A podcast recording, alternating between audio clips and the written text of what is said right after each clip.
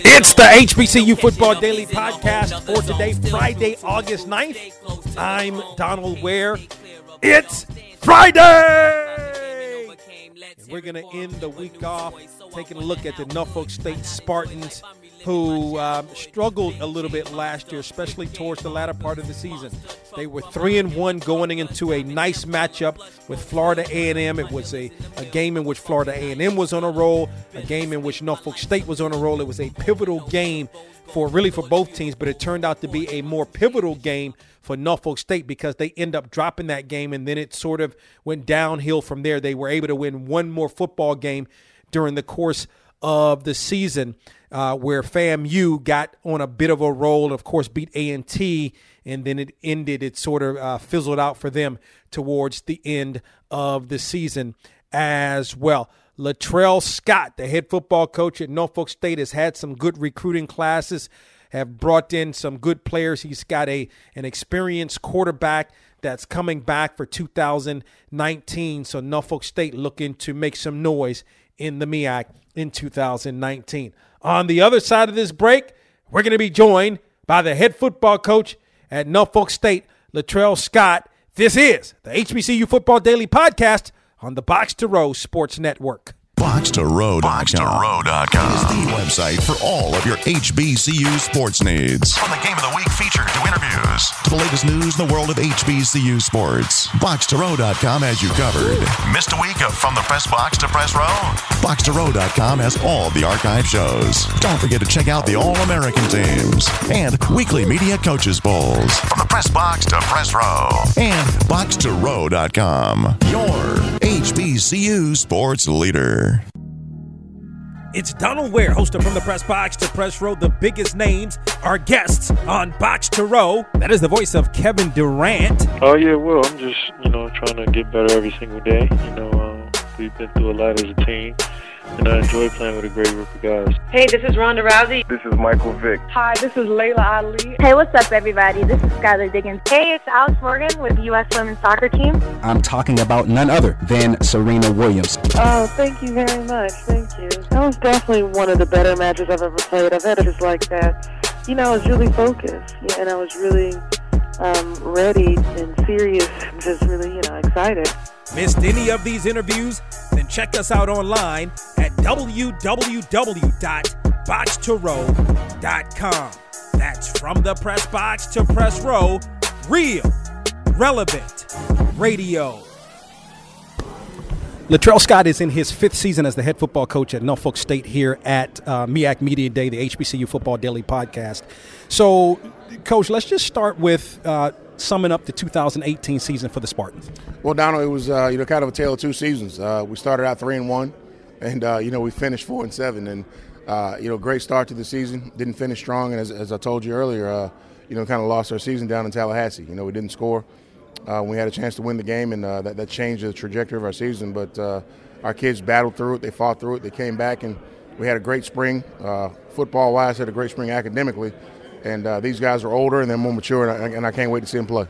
How do you kind of, what do you say to the guys when after they make that start and then it doesn't go the way you would like for it to go towards the latter part of the season? What do you, to keep them engaged? Well, I mean, I think it's, uh, it's, uh, it's, it's a function of the head coach to make sure that, hey, win, lose, or draw, we're, we're in this thing together. And, uh, you know, I still believed in them. And uh, they, they, they, played hard. You know, they, they played as hard as they could for, you know, a long time. And uh, when, when something like that happens, uh, you, you, you, you point the finger at yourself as a head coach. You know, what do we do the last seven weeks of the season, you know, to, to make the season turn out that way? And, you know, we've made some changes uh, in our program, and I've made some personal changes and, uh, you know, some of the things we're doing football-wise to give our guys a, a, better chance to be successful. Yeah, how are you growing? This is not your first rodeo. You, you know, you've been around, you've been a head coach at, at some different places, but how are you growing? It's, uh, it's, it, has been, man, it, has been tough. Uh, you know, I, have never, I've never had a non, non-winning season uh, as a head coach until I got here, and it's something that's a, it's a personal challenge for me. Um, it's uh, it's something that we want to get fixed, something we want to get turned around. The Norfolk State fans they deserve better than, than we've given them, and uh, and we're looking forward to getting the season turned around and make these people proud and happy. Juwan Carter, you, you mentioned him. Let's let's talk about him. The expectations for him in 2019.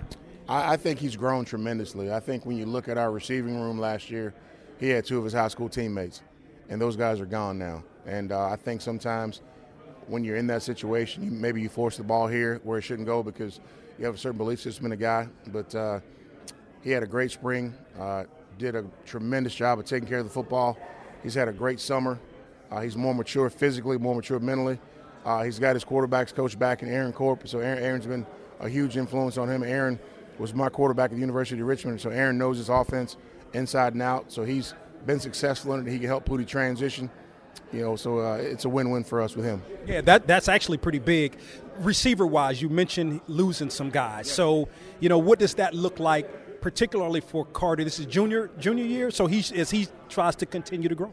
Well, you know, he, has got uh, some guys back he's familiar with, and you know, we've we've added uh, you know two guys to the room and some freshmen to the room that are really dynamic, and he spent a ton of time with those guys this summer.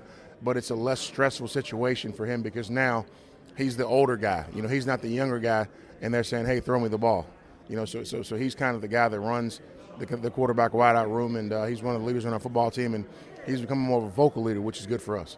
How's how's your offensive line? I know we when we talked at this time last year, you you had some guys, but what is that uh, position looking like? The offensive line used to be a weakness, is now a strength. Um, you know, we feel like there's some of the better players on our football team. Uh, you know, I'm more worried about the wideouts growing up, maturing than I am the offensive line. Uh, got a great offensive line coach. Those guys have been tremendous. They had a great spring versus our defense. Uh, everybody on the offensive line played in games last year, so there's nobody that will play in a play, play a snap on the offensive line that didn't play last year. So that's a big plus for us also. Ch- you mentioned Ch- I can't believe Chavis is like it seems like he's been around for a little bit, but he's you know he's coming back just a monster defensive guy. Talk about him and the expectations for him as well. Uh, my expect- expectations are through the roof. Uh, I'm, I'm, so glad that we redshirted him uh, his freshman year because he's still here with us. And, you know he, he's a first team all conference guy. For some reason, he's not a first team preseason all conference guy, but that's out of my control. But he's one of the best defensive players in this league, and a lot of the coaches recognize it and realize it. And he's a team leader for us, and he's a leader by example. Uh, and our defense will go as he does. Uh, what are some of the other names we need to look out for defensively? Uh, Bobby Price, our, our, free safety, dynamic football player. Bobby's got the interest of uh, a ton of NFL scouts. Bobby actually went down and won the MEAC long jump championship uh, after spring practice. So Bobby's a 6'3 free safety.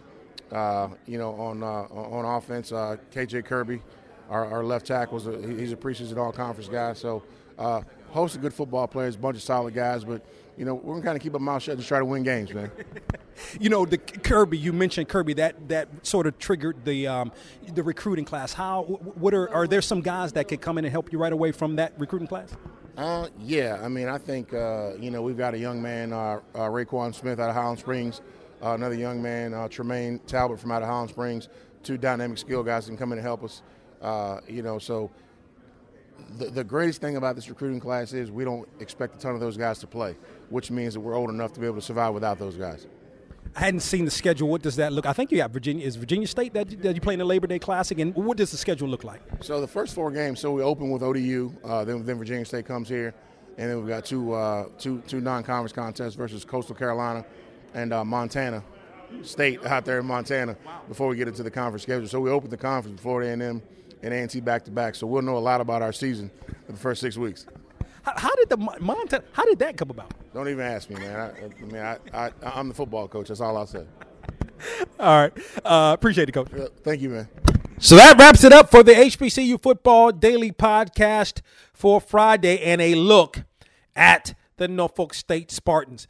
Don't forget about the weekend edition of From the Press Box to Press Row airing this weekend on a radio station near you. Log on to our website, boxtorow.com, boxtorow.com. If you've downloaded this podcast, again, go back to boxtorow.com. If you're already on boxtorow.com, then those that have downloaded the podcast already on boxtorow.com, you can click on the affiliates link to find a radio station in your area that carries from the press box to press row. Also, listen on Sirius XM for my early risers, 7 a.m. Eastern.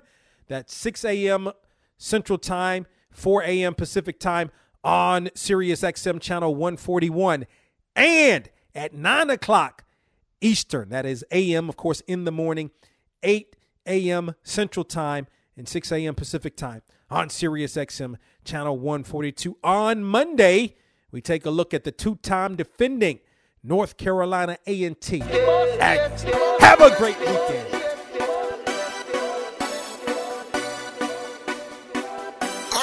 I got dollars on my blogger.